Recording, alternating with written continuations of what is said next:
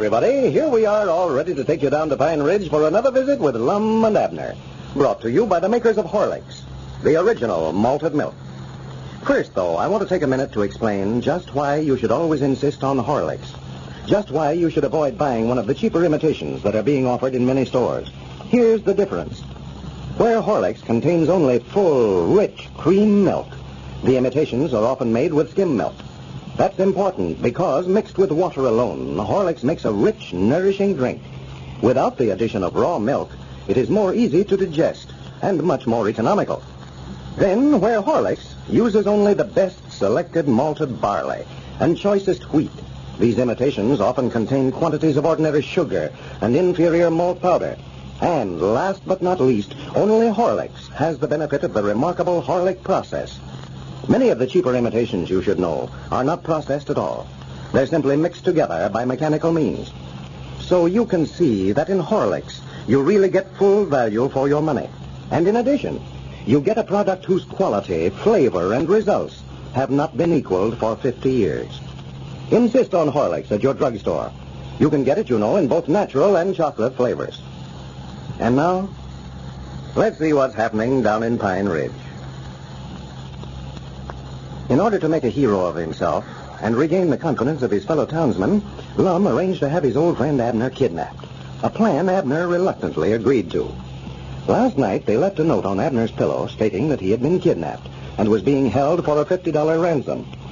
Today, we find him hiding over at Lum's house, where he's to stay until Lum deems it the proper time to effect his rescue. News of the kidnapping has spread like wildfire, and we find Lum just returning to the house after hearing the affair discussed all over town. Listen. Abner. Hey, Abner. Huh? Where are you? Well, for goodness sake, what are you doing up under the dining room table? Well, I never knowed for sure that was you coming in. Well, it's a good thing it was. A body can see you sitting there just as plain as if you're sitting here in the middle of the room. Yeah, I'd feared of that. Well, it's a working, Abner. Yeah. Uh, Granny's the whole town's talking about it. Well, That's all you can hear everywhere you go, folks talking about you being well, kidnapped. I do know. Only thing, it sort of scares me now. I'm feared it's working too well. I never seen folks so worked up over anything in my life. Well, have you saw Elizabeth yet? Yeah, I just come from over there. She's mad as a wet setting hen. Oh, I knowed she'd go higher than a kite quick as she heard about it. Whenever anybody starts picking on me, why, they got her to deal with, too. Yeah, I don't think she's mad at the kidnappers about that, though. What she's so mad about is them breaking that window out. Huh? That window you jumped through last night. Oh, oh, yeah. well, I knowed she'd be mad about that. Uh, what else did she have to say? Well, I never got to talk to her much. There's a big crowd gathered over there looking for clues, and I Uh, uh, looking for who? Clues, something to give them some idea who the kidnappers was. Oh, oh, yeah, yeah. They found the ladder we left propped up again in the house and a bunch of stuff. Ain't no doubt in their mind but what your actual kidnapper, all right. Well, They've got some of the outlandish stories out on you ever heard. story. Yeah, Ezra Seastrunk's woman claims she seen a big black car go by her place about 9 o'clock last night and said she could see you sticking your head out the back window.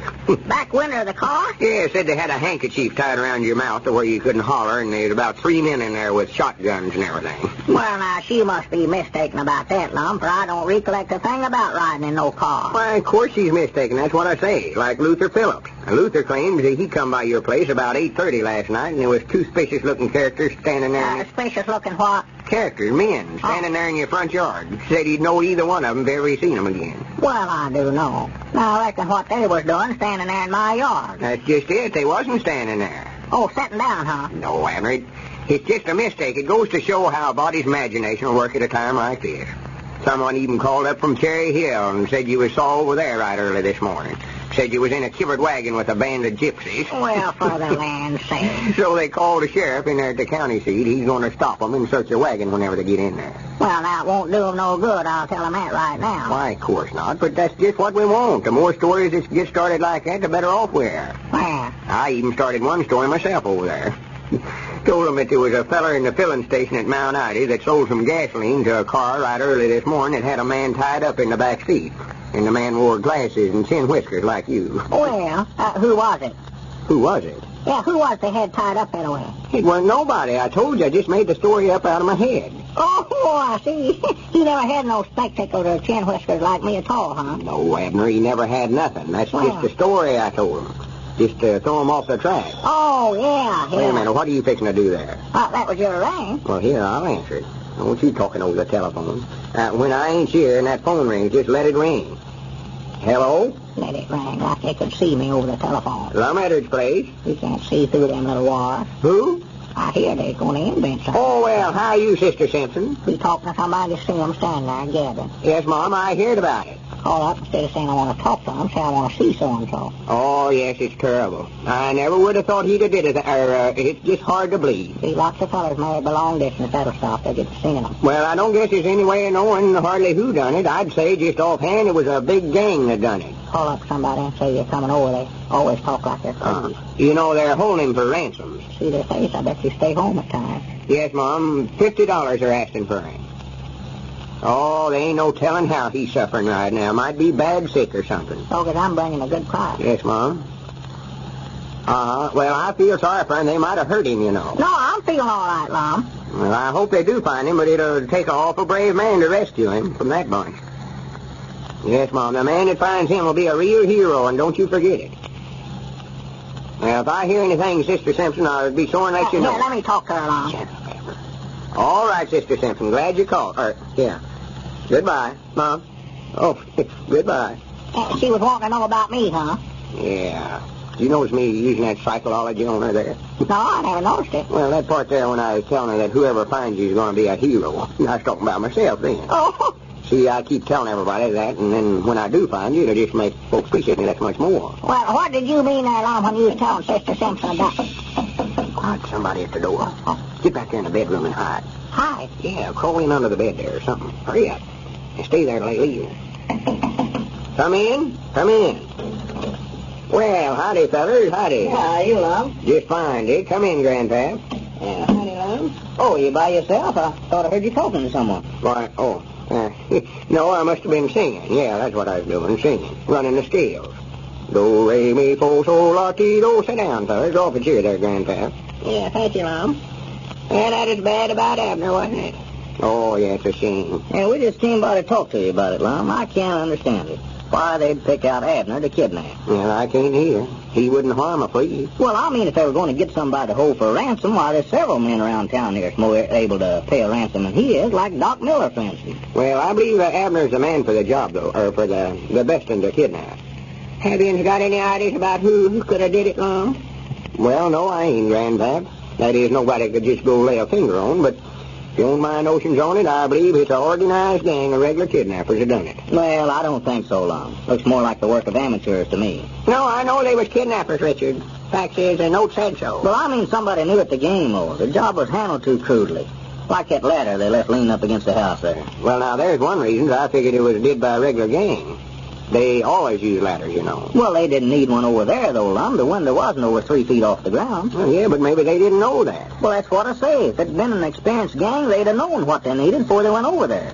Another thing, all those tracks, footprints outside the window there, they left all kinds of clues. Yeah, we measured them tracks, and if we can just find somebody's shoes to fit them now, we'll know who done it.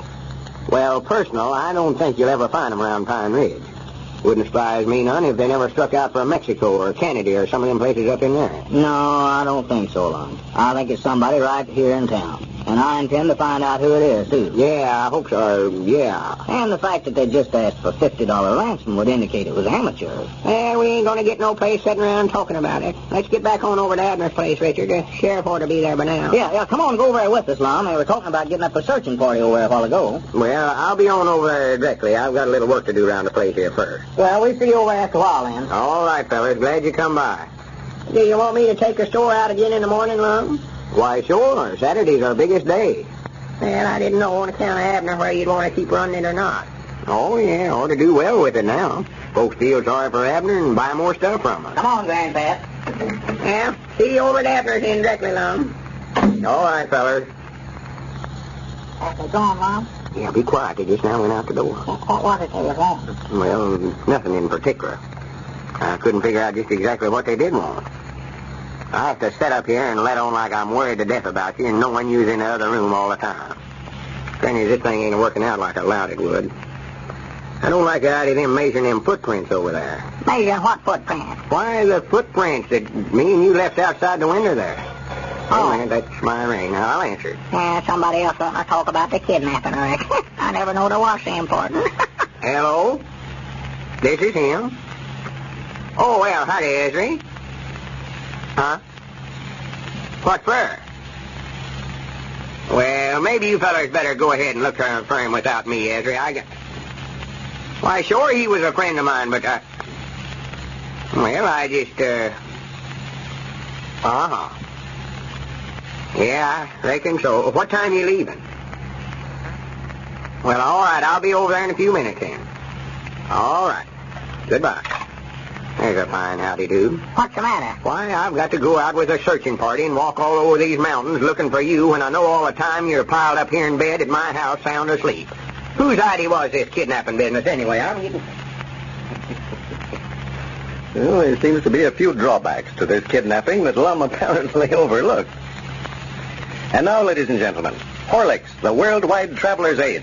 I've done quite a bit of flying in my time. In fact, I never go by land where I can take the air. And I'm pretty well used to it by now, of course. But I must say that I still find a flask of Horlicks tablets a mighty handy thing to have along. Many's the time I've handed them around to fellow passengers on flying trips. Now, many people can't take a heavy meal before flying, you know, and Horlicks tablets make fine sustaining nourishment.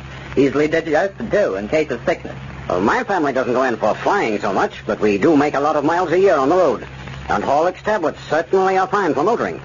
They ward off that tired and hungry feeling. Keep you feeling refreshed, as Mr. Brickert says. And they don't spoil children's appetites either. An important thing to remember when you're traveling.